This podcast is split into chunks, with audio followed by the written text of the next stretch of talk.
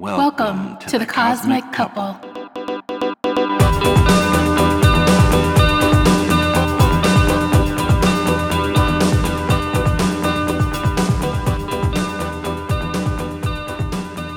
Something we should probably get out of the way first of all is the title of the podcast, which is The Cosmic Couple. Mm-hmm. And I mean, people have said we're soulmates and I mean, we've been together, and we'll get into that further, but we've been together since high school. But on our wedding day, you had an experience. Yes, I was eerily calm, and so much so that I felt like we had done this before, that we had been married many times before in previous lives. So like deja vu, would you say? Yeah, I mean, I would, yes, compare it. I would certainly compare it to that, but it was even felt more profound than that. Like I've had deja vus before. Somebody sort of joked, well, it's probably just because you were having dreams, because as you prepare for a wedding, there's lots of details and stuff. But I didn't really have, I had other type of stress dreams, so I didn't really feel like that was an accurate description, sort of suggestion. So I definitely felt like it was more profound. Yeah. And I've never, I don't know, maybe it's just because it's overused, but, the term soulmate, it's kind of, I don't know, hallmarky and, kind of played out. So, and just the whole idea of the soul. And that there's only one person for it, if you... Right. That there's only one person, one other soul on, during your lifetime that you're meant to be with. Right. And so what do you mean? Are you saying that that's crazy that there's only supposed to be one other half of your soul out there? Is that, or you're saying that? I don't really think it's half. I think it's definitely two wholes that come together to be a pair. I like to think of it more of the energy. Energy I can kind of wrap my head around a little more as far as like the universe and magnets and electricity and, our energies definitely draw to each other. Yeah, definitely felt that like very early on, just a different kind of sense of calm and peace, just being around you. Yeah. That was recognizably different. Yeah. Than other people that I've encountered.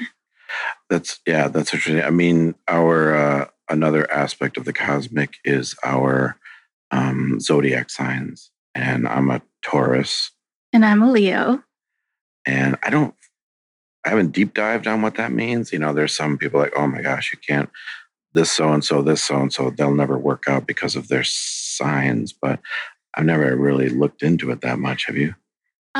Not too much. I mean, I just know that like as a Leo, that's a fire sign. Oh. You're a Taurus. I'm not even really sure. But I just think of you like your energy just feels very strong. Well, like a Taurus. Yeah. Like that. Like that's why you always have to say behind you when we're in the kitchen, because like a Taurus or like a bull, I'll just stand still. And then when I need to go somewhere, I'll just like, boom, I'll just move. And I do that. I bump into people all the time because of that. Because I don't really think, I don't check out who's around me. I'm just standing there patiently. And all of a sudden, there's a red flag and I just move. All of a sudden you're on the move. Yeah. Yeah. And you're holding hot coffee. As a Leo, I'm kind of can be on the move. And that's why I always say like behind you in the kitchen, just because, I don't want to get trampled. Yeah. Or spill hot coffee on you. Right. I associate with the Taurus because I feel I'm stable. I feel grounded. Yes. And that goes back to the energy thing too, that Grace has this undefined ability to mess with electricity for sure. But that it expands to remotes that were, you know, TVs, cell phones. Yeah, cell phones particularly. Right, and if she is a sort in the mind, I'm frustrated by like trying to get an app to work or something, it'll make the phone do something really explosive. Not it would do something that you would never expect, and you have more knowledge on it, and you're just like, I've never seen that happen before. Yeah, and it was like at first you didn't really believe me. Right. I'm used to, you know, kind of fixing things or troubleshooting. So the first couple of times I'm like, well, okay.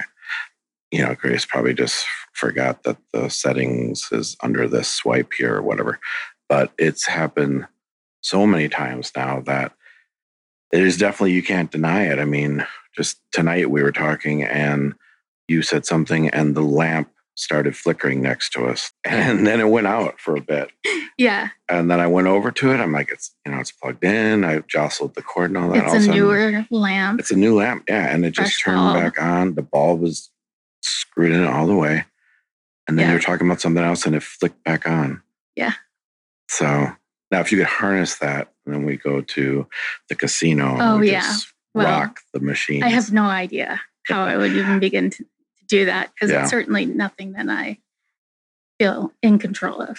No, yeah, and it's definitely more destructive than helpful. But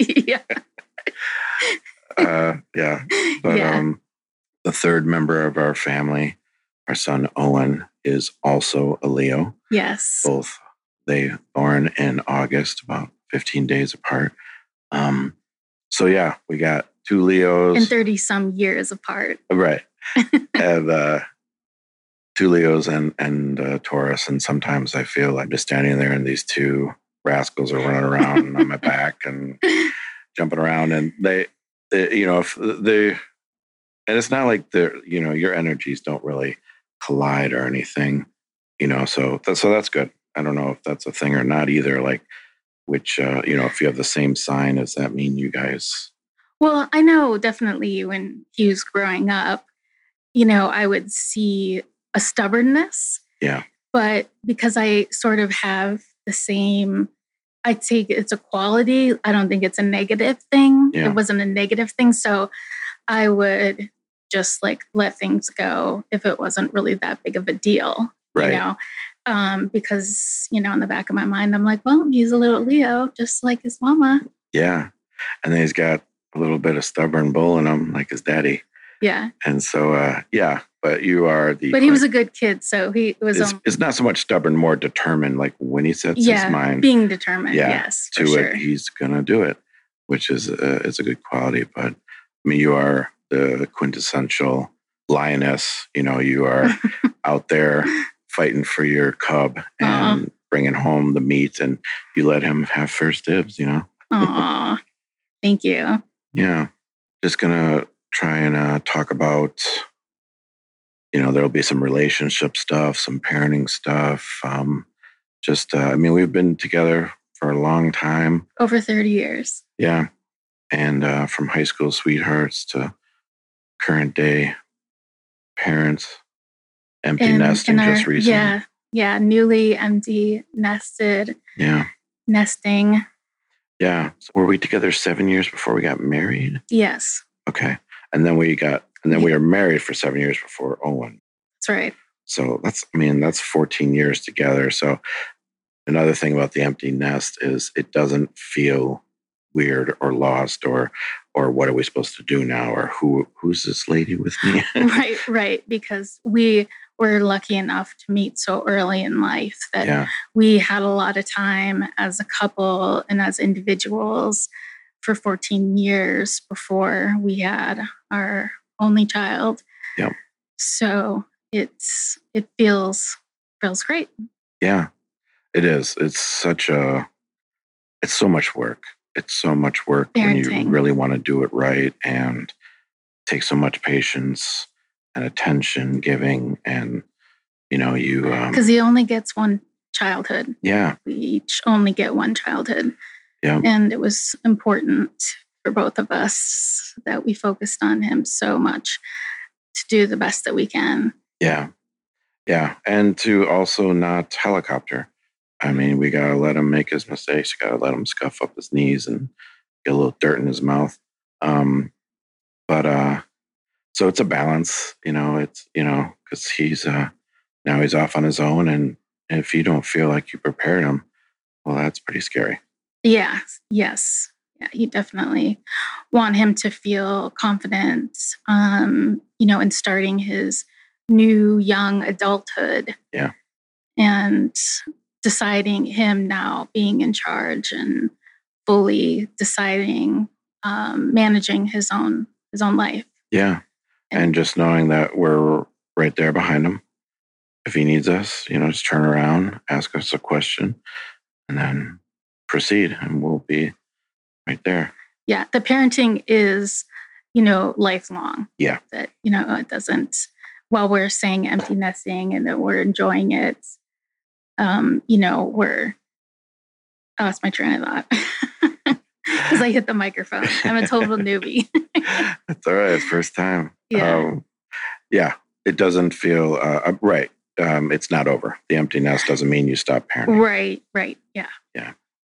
Exactly. It's just a different stage and a different type. Just like in the beginning, they're infants and they need a different type of care. And as they move and change and grow, each stage is different.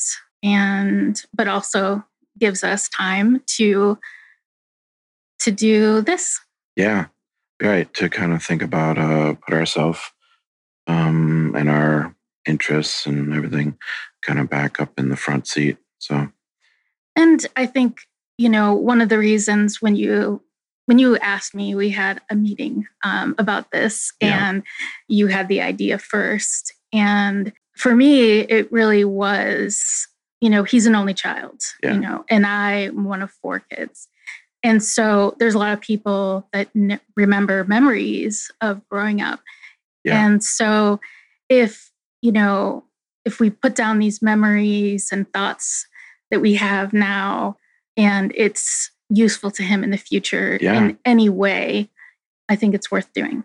Yeah, it would be, no pressure, but if future generations continue. Yes, no pressure. How fun would it be to hear your grandparents and such talking about how they met and such an, deep dive on them to be able to, have that archive.